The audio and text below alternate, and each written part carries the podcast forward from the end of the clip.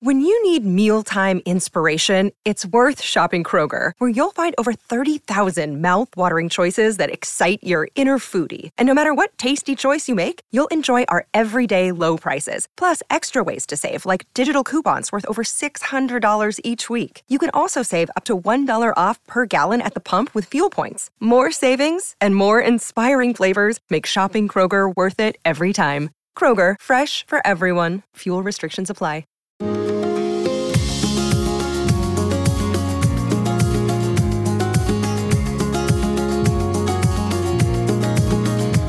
This is the Thoughts from a Page podcast, which is now a member of the Evergreen Podcasts Network. My name is Cindy Burnett, and each episode I interview authors about their latest works, or others in the book world about their roles, what those roles entail, and the books they love. For more book recommendations, check out my earlier episodes and my website, thoughtsfromapage.com, and follow me on Instagram and Facebook at Thoughts From a Page.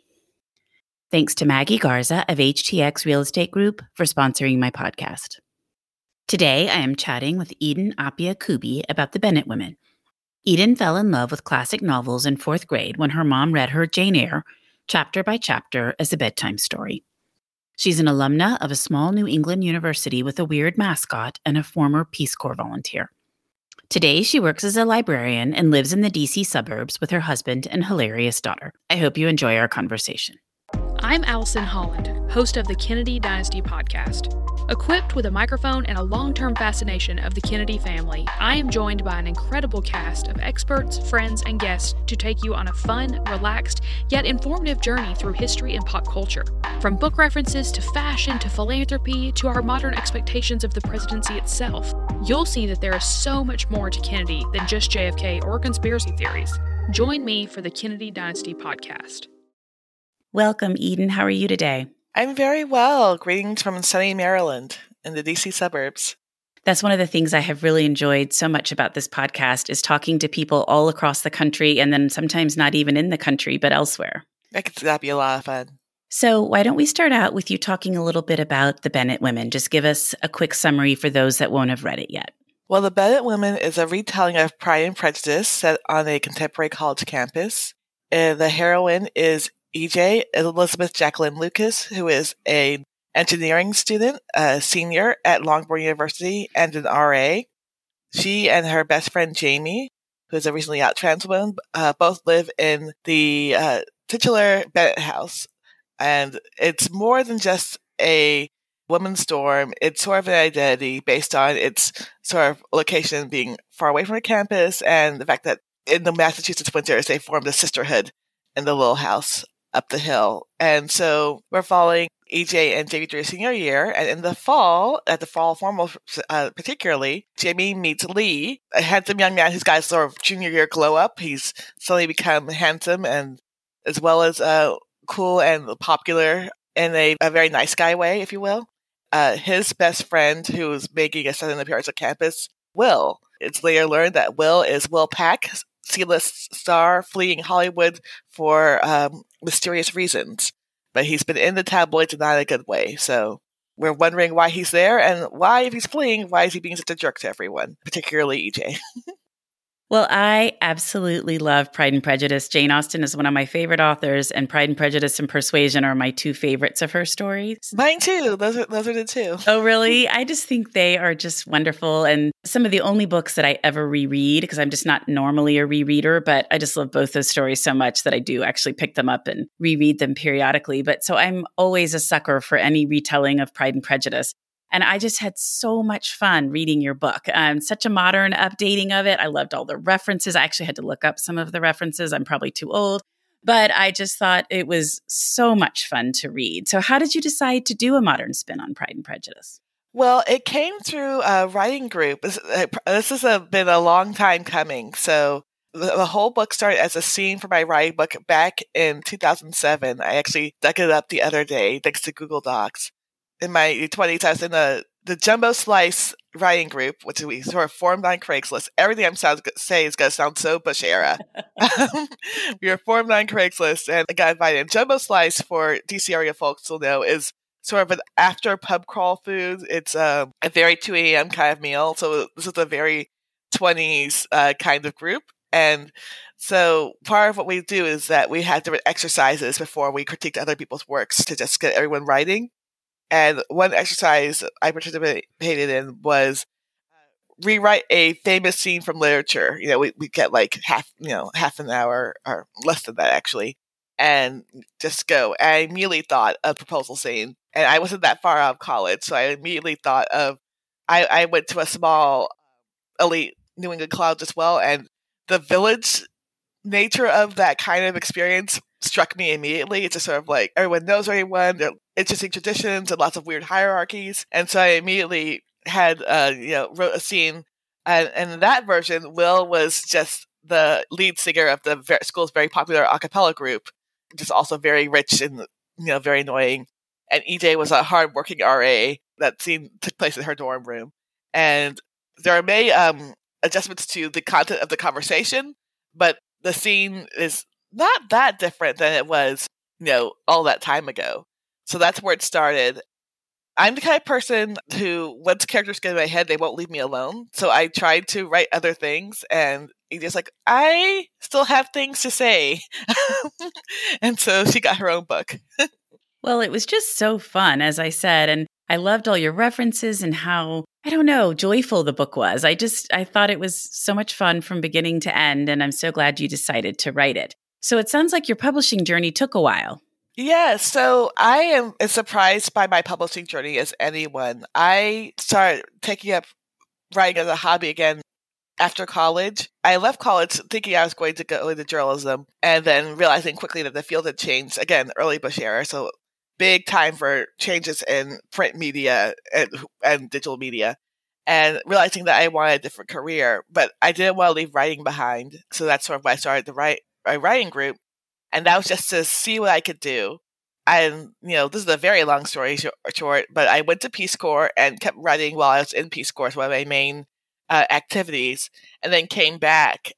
And I had done some work on a novel when I come back. And, you know, when when you leave a place, you sort of have to sort of get plugged in socially again. And one of my friends who was still in DC was in a writing group, and she invited me. I was like, okay, I'll do I'll do that. And it was mainly for a social interaction, and also just because I still liked writing. And through the writing group, I wrote my entire novel. I mostly to see if I could finish it. I had never written anything that big before. I was a bit short, more of a short story sort of parody writer before, and I finished my novel when I was also about to go on maternity leave. um, at the, I think after four years, and so while I was on maternity leave, I edited it and not knowing what to do next, I was like, I guess I try and pitch this and started querying, and then with my with my new baby, we started taking a, a new train to work. And one of my train buddies is also a, a romance writer. Her name Adele Buck, who is actually uh, has her own series she told me about the World of Twitter contest and things. And so I pitched DV Pit, and that's where I got my amazing agent Michelle in 2016. And basically, we've been on submission since 2017, and there have been many alterations. I changed the voice entirely. It's more of a third person omniscient, which is, I was reading Game of Thrones at the time, so it seemed like a natural fit. Well, I, I third person omniscient, and then so I changed it to third person with multiple voices in the style of Game of Thrones, and it was the very last person we uh, Michelle pitched was the person who said yes. So that's my story for dreamers everywhere. It can be the very last person who asks. As long as you get a yes, it's a yes. Exactly. It doesn't really matter who says yes as long as you get a yes, right? Exactly. Well, I had a question about the multiple points of view. I really liked that you included Will's point of view and added that in. Will's point of view was in, or, or Will's story was in there, but when I wrote, first wrote the novel, I wrote it third person omniscient. So, uh, sort of looking at everyone from above, I knew the reader needed to see all sides for for the, the love to be believable and for the changes in personality to be acceptable. And you know, I think that's where it's fun to sort of debate. Like, did Lizzie really change her mind here, or did she really change her mind there? And you know, that kind of storytelling, you know, it's it's up to the reader to decide. But I wanted to give more heart than head, if you will, when I was hearing the, the feedback that people were just struggling with third person omniscient and, you know, no one really wanted to read a Victorian novel, that's when I was like, okay, I still need everyone's voice in there, and especially Will's, because I feel like if you don't see his side, it'll be very hard to accept like what you know about EJ that she just decided that this was okay. And so that's when I said, like, okay, we gotta have everyone in there. We have to have everyone. I want it to be almost like the love mystery. How did these two people come together? And seeing all the places, all pieces set out, and then seeing them come together uh, romantically, if that makes sense. No, it does. And I guess I just think about when I read Pride and Prejudice, you don't really see as much of Darcy's point of view. I mean, obviously, it's not told from from anyone's point of view that way. I mean, you understand how she comes to like him, but you don't see as much of his story, I don't feel like. I mean, I guess you do somewhat, but not as much as you do Will's story in your book.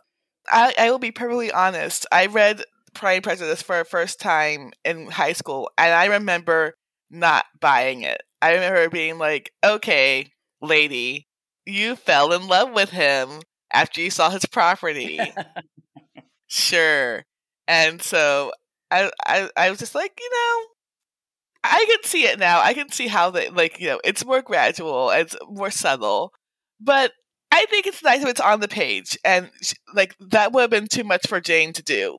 One thing you learn when you're trying to do a retelling is how much of an amazing plotter, how many strings were in the air that you didn't even realize that Jane Austen was sorry, strings in the air, balls were in the air. uh, that you didn't realize that uh, Jane Austen was juggling with um, while giving you the emotion and the thought and the commentary uh, on her time. And so I was like, you know, I think for for the modern reader, if I'm going to switch to third person omniscient, I need to change more visibly on the page and not that I don't trust the reader, but I think that I, I think that's sort of since I have that ability with that perspective that I chose, I feel like I owe that to the reader, uh, so we can see a bit more of Will's heart. That makes sense. And I mean, there is so much going on in Pride and Prejudice, so many different storylines that are interwoven. And as you said, commentary on the time. There are many things. And so I think she does, I think Lizzie does learn about Darcy through other things, and that kind of helps her understand him better. But yes, I think it was really nice to have Will's perspective. Well, what about your job as a librarian? So you're a librarian, correct? Yes. So, how did that impact your writing and what you felt needed to be in your book, and then kind of the whole process of getting a book out into the world? So, what's interesting is I'm not the kind of librarian you probably think of. I don't work at a public library, I work at a, um, a museum. And so uh, I work with a sort of a specialized, for specialized researchers. And the thing that I got most from my, my job is like one, just like the appreciation of just being around books and how the right book can just sort of brighten someone's day. And it sort of gave me reassurance that like my book was going to be for, that there's someone out there who could use my book, even though my, of course, my researchers are, are not getting fiction from me. There's so many specialized books on specialized topics that were coming across my desk that I was like, this book, you know, when I was writing it, I was like, I don't know if people are going to be into it. I, I was like, no, there's a book for someone. Like, every, there's a book out there for every person. And there's someone out there who needs my book who hasn't read a book like mine yet. And so most the thing I most got out was encouragement to keep going.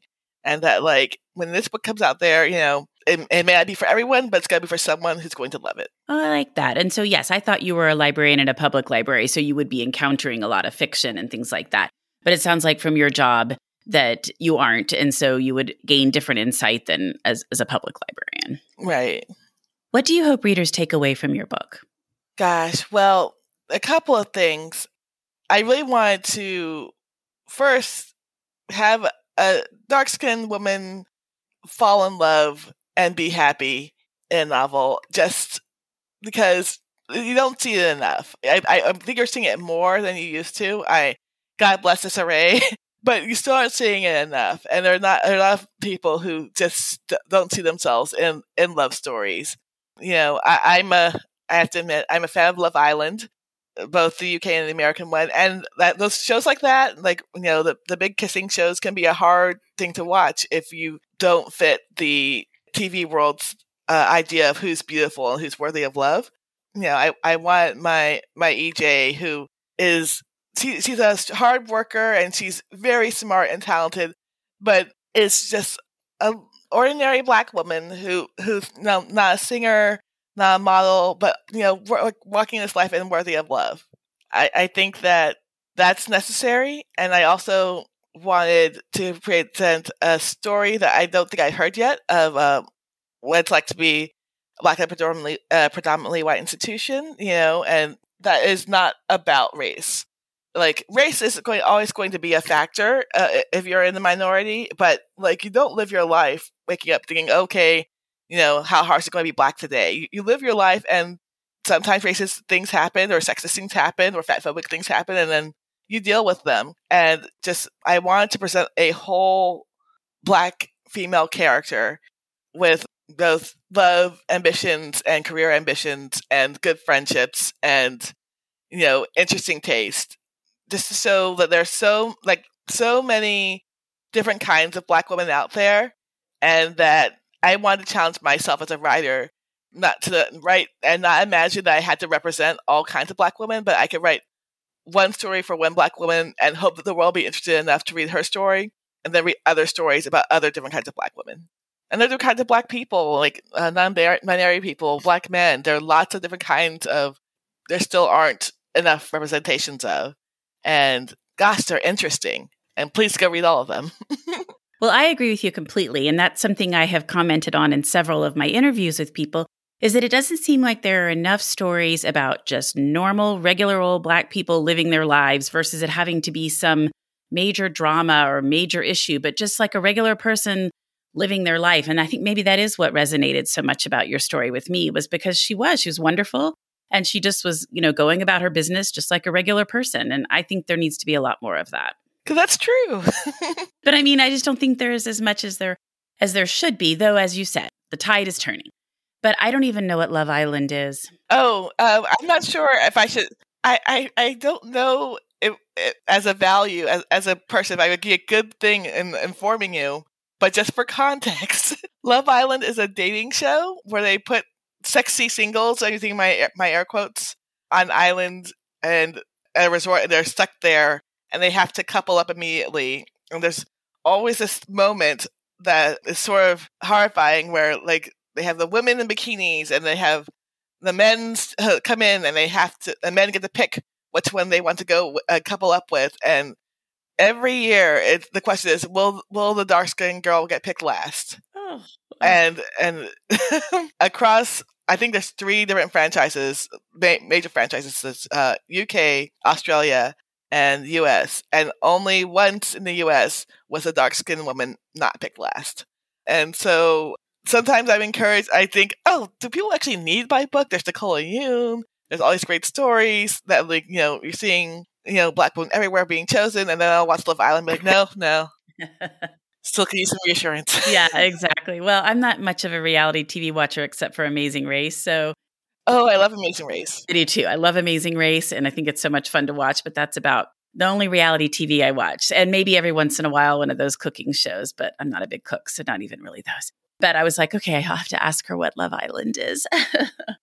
Uh, well, how about the title for this one? Obviously, you're working with a modern retelling of Pride and Prejudice, but how did you end up calling it The Bennett Women? Well, when I first envisioned the story, it was a lot more of an ensemble piece and it was a lot more based in place. I really had an idea about a sort of Bennett House as this this oasis on, on, on a college campus where these uh, particular kinds of sort of slightly nerdier women got to fully be themselves and then sort of form a sisterhood after that out of that. So knowing that I, I was doing this retelling and not actually using a, a blood family for my sisterhood, I really wanted to create that unity from the house and from the culture of the house and the friendships that form within it and had that lead the story. And there was one version where the house had its own just sort of prologue. I gave this history of the house and Dorothea Bennett and going back to a, Jewish Armenian person who got to was the first owner of the house, and I was like, okay, this is too much. This is like, I, well, I was told this is too much prologue, but I, I, I think I, I like grounding my stories in a sense of place, and so that's that's the benefit of it all is the the house that brought them all together.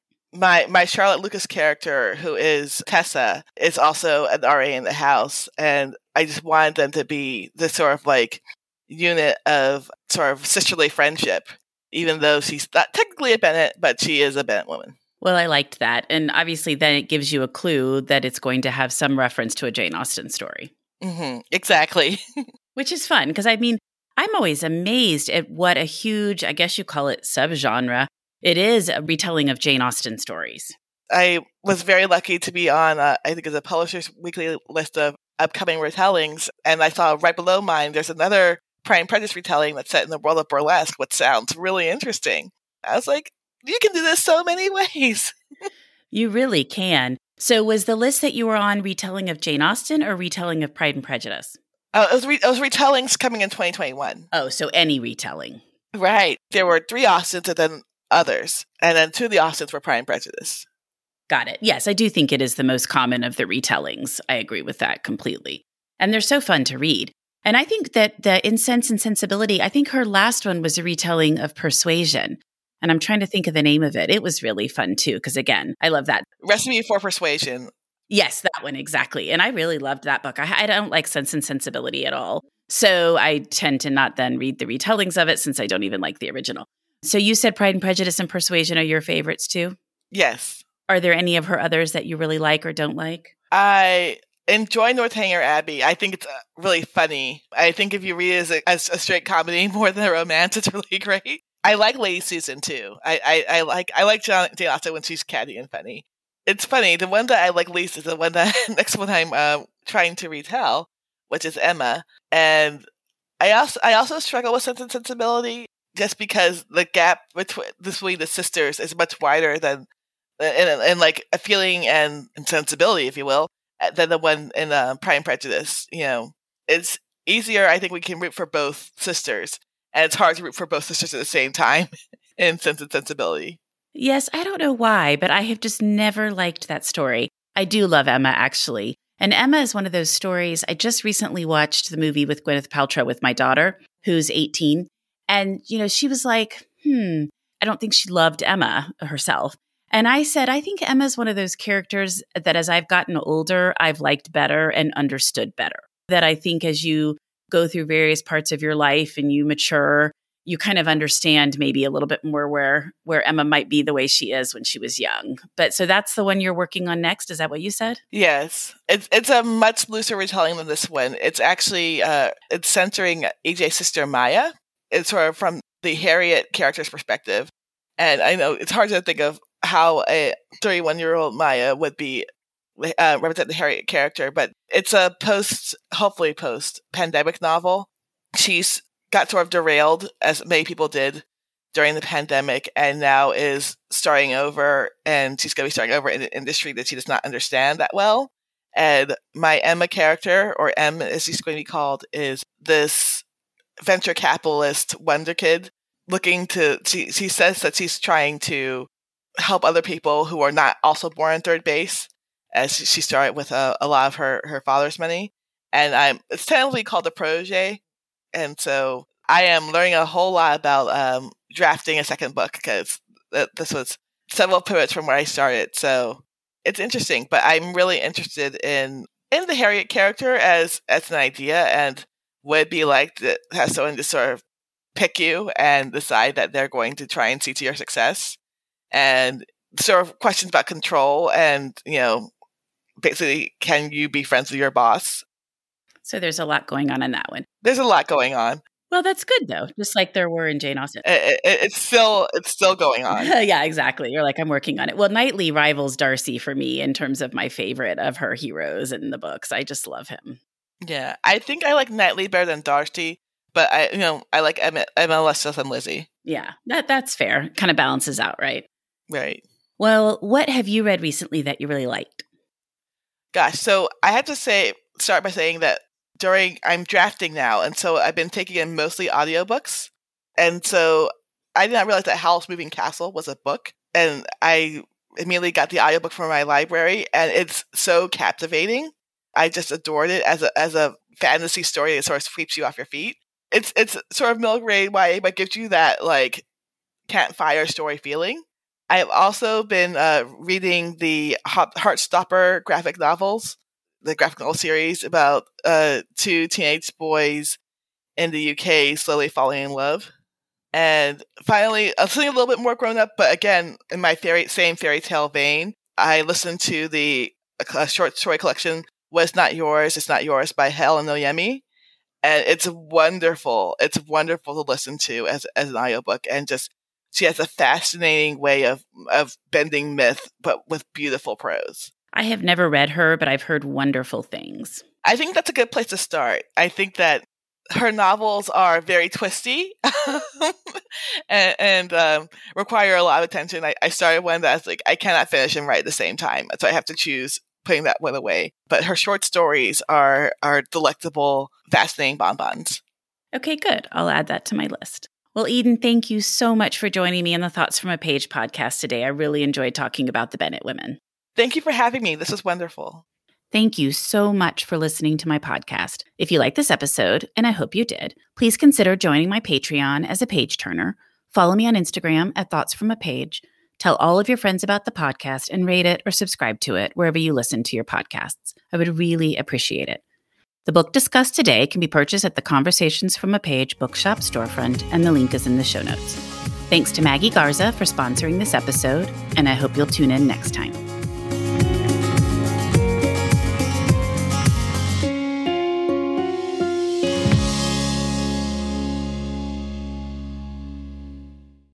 Hi, I'm Emma. And I'm Joe. And, and we're, we're, the, Professional, Professional Book, Book nerds. nerds. Two Mondays a month, we interview authors and talk about their upcoming books, what drives them, and their go to order at the cafe.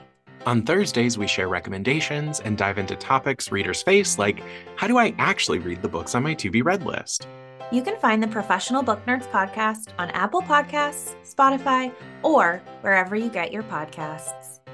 Want to learn more about us? Our website is professionalbooknerds.com, and you can find us on Instagram, Twitter, and TikTok at ProBookNerds. We hope you'll come and listen, and as always, happy, happy reading. reading.